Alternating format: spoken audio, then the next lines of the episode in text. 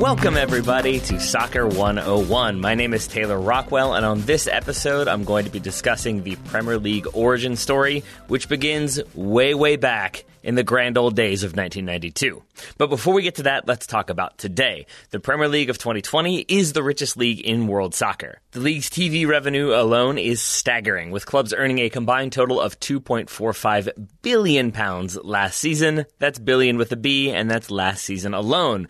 Uh, drilling a little deeper, 19th place Watford, last place Norwich, combined to receive about 200 million pounds in overall prize money themselves. By contrast, the Bundesliga deal for the same year brought in 1.16 billion euros, with 930 million euros set aside for Bundesliga teams, the remaining 230 million euros going to clubs in Bundesliga 2 not to overwhelm you with numbers right away, and we're going to take a break from financials after this, but what that means is that the bottom two teams in the Premier League last season got about the same amount of TV revenue as the entire German second division. But more telling, the teams that finished in the last two spots in the Bundesliga got a combined total of about 58 million, 59 million euros, so a little more than half of what Watford alone earned. Not bad. Champions Bayern Munich got the largest percentage of the pie in Germany, bringing in about 68 million euros for their domestic campaign. That's certainly not chump change. I would like 68 million euros, for example, but does look a little meager when compared to, say, Newcastle, who finished 13th last season, getting 120 million pounds themselves.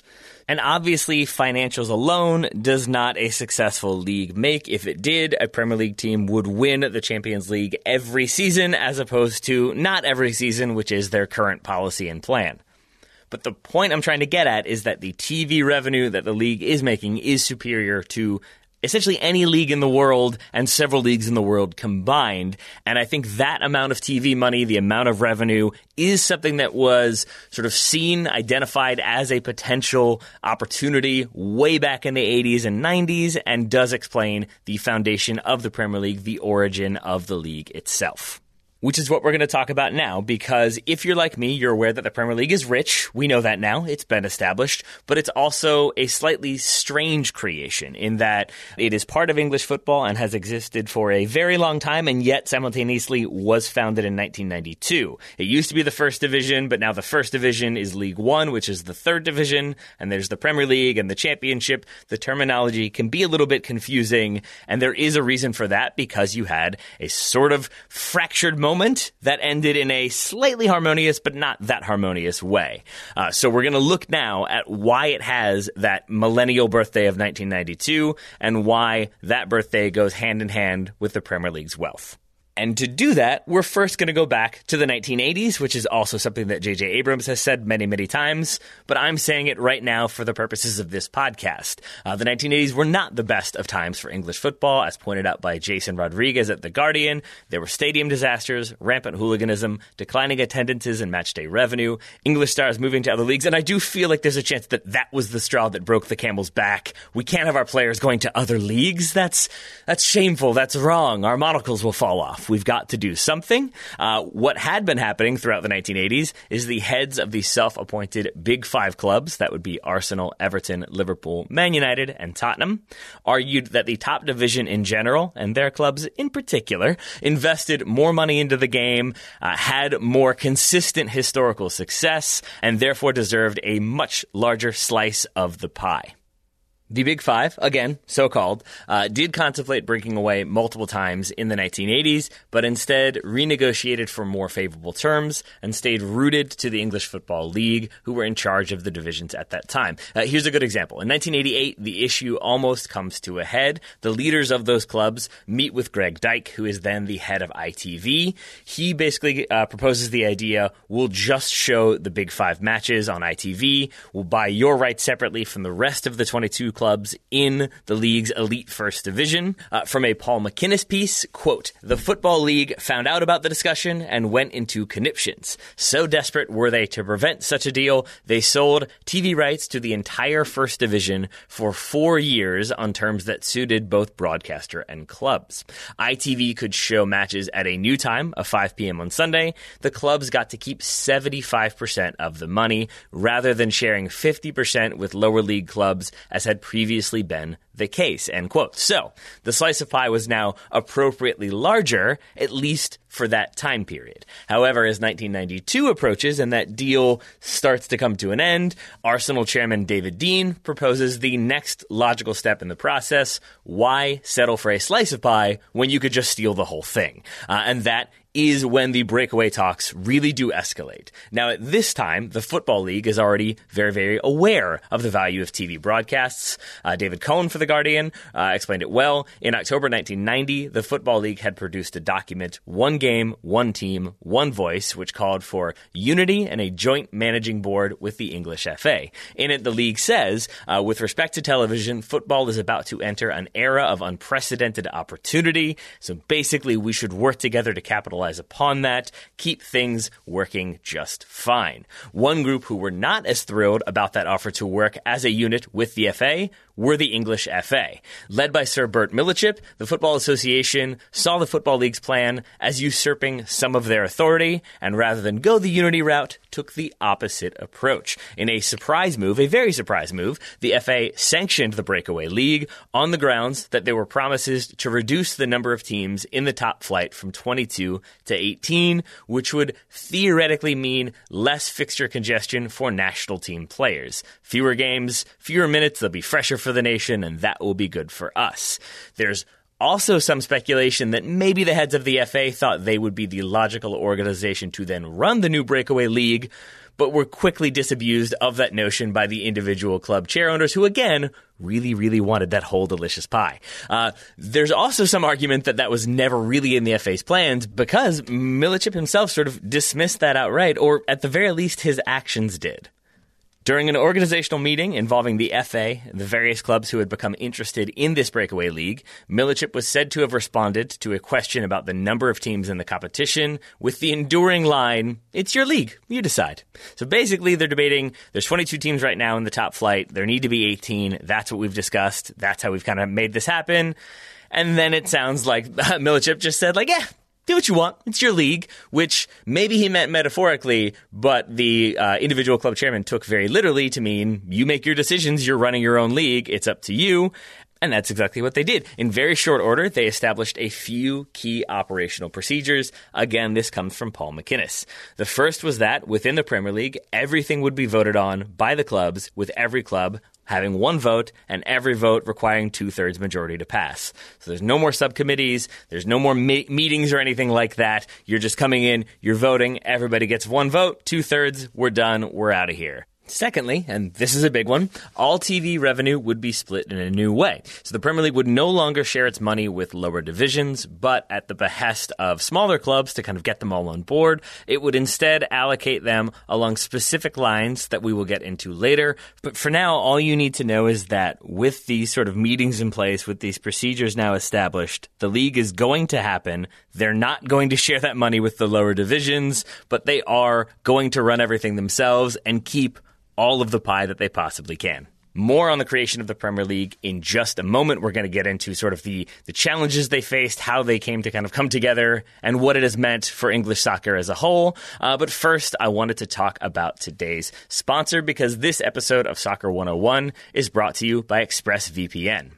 If you're not familiar with what a VPN does, uh, or ExpressVPN specifically, they let you change your online location so you can control where you want sites to think you're located. Not necessarily where you are, but where you want them to think you're from. All you have to do is open the app, you select the location, you tap one button to connect, seriously one button, and refresh the page to access thousands of new shows and movies. You can choose from uh, almost 100 different countries, which essentially allows you to supercharge your Netflix subscription with way more content because, say, you want to watch The Dark Knight or maybe Brooklyn Nine-Nine, which are not available on American Netflix, but they are on the Canadian version, so you could get that. Rick and Morty is on French Netflix, but in English, I'm assuming. I have not tried, but I'm guessing it's there. Fresh Prince of Bel Air is on Australian Netflix. I hope they've dubbed it with an Aussie accent. I doubt they have. Uh, but this does work with any streaming service. It could be Hulu, it could be BBC iPlayer, YouTube. I wonder what you could possibly use BBC iPlayer for. Maybe like sort of like matches that occurred like on that day or something. Who knows? And for UK residents, they can connect to the US and use PayPal to purchase Peacock Premium. This lets them watch the Premier League for just $5 a month, which is by far the cheapest subscription they can get. So, something to consider there. You can stream in HD, no problem. There's no buffering or lag. It's compatible with all your devices, phones, laptops, media consoles, smart TVs, or more. All devices, as I said. And you can change that location and encrypt your data, and it lets you surf the web while staying safely anonymous. So you can go to expressvpn.com slash soccer to get an extra three months of ExpressVPN for free. That's expressvpn.com slash soccer for an extra three months of ExpressVPN for free. Thank you very, very much to ExpressVPN for sponsoring this episode of Soccer 101. Now let's get back to talking Premier League. To extend the pie analogy just a little bit further, which I'm going to do now, remember in the cartoons how the aroma of the pie would sort of come wafting over and it would form into beckoning hands that were drawing in the, for some reason, floating protagonist? Uh, well, for purposes of this explanation, that beckoning hand belongs to Rupert Murdoch, which is a creepy image. I apologize, but it's sort of true because after legal challenges and averting the threat of a looming player strike, the Breakaway League still needed to get itself on television. That's kind of important and was sort of the goal. A meeting was set for May in 1992, and ITV were the favorites to land the deal, given that their director was one of the people who initially said, You all should form this Breakaway League. So there's the relationship there. It seems like it's kind of a foregone conclusion, and then comes Rupert Murdoch. It's obviously a very long, complicated financial business story about which books are written, but the gist is that essentially ITV, very much the frontrunners, Rupert Murdoch comes in, puts in a 304 million pound bid for a five year deal and blows everybody away. BBC was partnered with them, so they get the highlights packages, which then allow them to do match of the day, which I do love and enjoy. The story that I, as I understand it, goes, which is very fitting for sort of how the Premier League was formed, but then also the money and the kind of self interest that's involved there too. The story goes that Sky had uh, submitted a bid. ITV presented theirs in person. So after that presentation, Alan Sugar, who had recently acquired control of Spurs and also had a deal to manufacture Sky satellite dishes, uh, reportedly called Sky's chief executive, used some colorful language, and said, "Blow them out of the water. You all can win this bid if you put in the right offer." And that is exactly what they did. The right offer being a lot of money. A few months later, in August 1992, 22 teams took part in the inaugural Premier League season, and the rest is history. Obviously, there's lots of formational meetings and everything like that, but we don't need bureaucratic minutes. We just want the gist. And this is where I would like to talk about financial ramifications of things for a moment. Uh, in some ways, the equal voting and revenue sharing decisions made during that foundational meeting were revolutionary. There was no assured dominance for one or two teams, but instead a logical equality in voting and a logical procedure for financial compensation compensation. Domestic broadcast revenues were 50% equally shared, 25% based on matches broadcast, 25% based on league table finish, which is why if you're Liverpool, you're going to make more money than Norwich, but it's not going to be an absolutely astronomical, inconceivable difference the way you might get in other leagues. And again, that's for domestic broadcast. Central commercial revenues and international broadcasting revenues were uh, equally shared by all clubs. This is a major reason why even the worst teams in the Premier League are able to financially outperform other top leagues or teams in their similar positions in other top leagues. In Spain, Barcelona and Real Madrid tend to get about four times more TV revenue than their smaller clubs. Not so the case in England. However, the decision by the Premier League not to spread that wealth around has obviously had negative impacts as well. Uh, to start by moving to satellite and changing the schedule, the basic ideas of some games not being on television, uh, the ha- uh, abandonment of 3 p.m. Saturday kickoffs, which is a thing that Daryl uh, gets sad about, those sort of long-standing traditions are no more. Uh, then there's the money itself, which is the big one. Historically, the English game was about sharing. Until 1983, gate sharing ensured that away teams received about 20% of all matchday income. TV money was shared equally amongst all clubs. So, for example, I believe the first FA Cup broadcast broadcast. Everybody just got the, the, same percentage if they were in the competition. That's how it went. With Premier League clubs now keeping that money, the river was effectively dammed and things, not surprisingly, dried up. By 2004, which again is only 12 years after the start of the Premier League, 36 of the 72 Football League clubs had been insolvent or were in administration or receivership, which is obviously not good.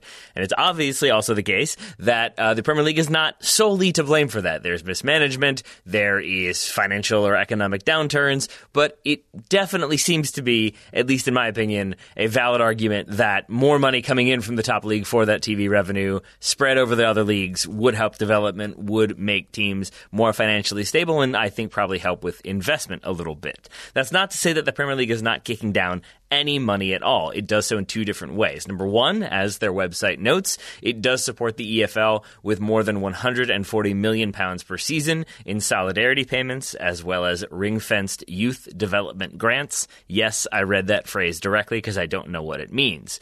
And look, obviously, 140 million pounds is not an inconsequential amount of money. I'm not trying to dismiss that, but I would like to put it in proper context. Uh, 140 million in solidarity payments. Let's look at, say, Brighton when they finished 17th in the 2018 2019 season, narrowly avoided relegation. Their percentage of TV revenue for that season alone was 105 million pounds. So, a team that is barely staying up and has done way better since then, again, because of the money for staying up, uh, is making a not dissimilar amount of money from the entire, like, funds distributed to the lower divisions. That is, in my mind, sort of an issue.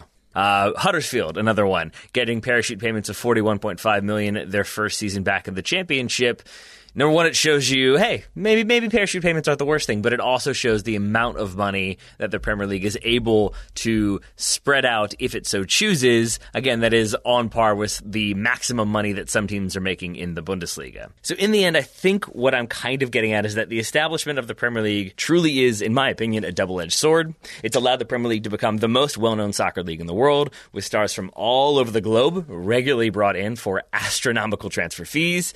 I would also argue, at least to some extent, that the English national team has benefited from the competitiveness of the league, as well as more recently by the influx of foreign talent and foreign managers. Uh, new ideas, new concepts help sort of diversify the team, bring in new approaches, bring in new ideas, and then they make the World Cup semifinals. Not the final, not quite yet coming home.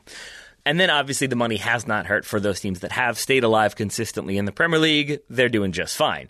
But it has caused massive wealth disparity, as evidenced by the number of clubs that have had significant financial issues. There's also a compelling argument, contrary to what I just pointed out, that uh, the national team has been limited because the number of minutes available to young English players and the sort of faith given to those players because the Premier League is so competitive and there's so much money there, you can't risk it on bringing through a 17, 18, 19 year old and hoping they come good you're always going to kind of go for the finished product, or at least that tends to be the instinct. That finished product is not a 17 year old Englishman, which is why you don't get as many younger players coming through. Again, changing a little bit these days, but still not fully. But what you do get is a very complicated system that has lots and lots of money, has lots and lots of strength, and certainly has lots and lots of drawbacks as well. That about wraps it up for this episode of Soccer 101. You can find many more episodes in this feed and many more to come. I think the current plan is for Daryl to record an episode next week, so you can look forward to that. You can also obviously find the Total Soccer Show in our own feed, where we put out episodes many times a week, many, many episodes about many, many things. But for now, I'll just say I've been Taylor Rockwell, and thanks for listening.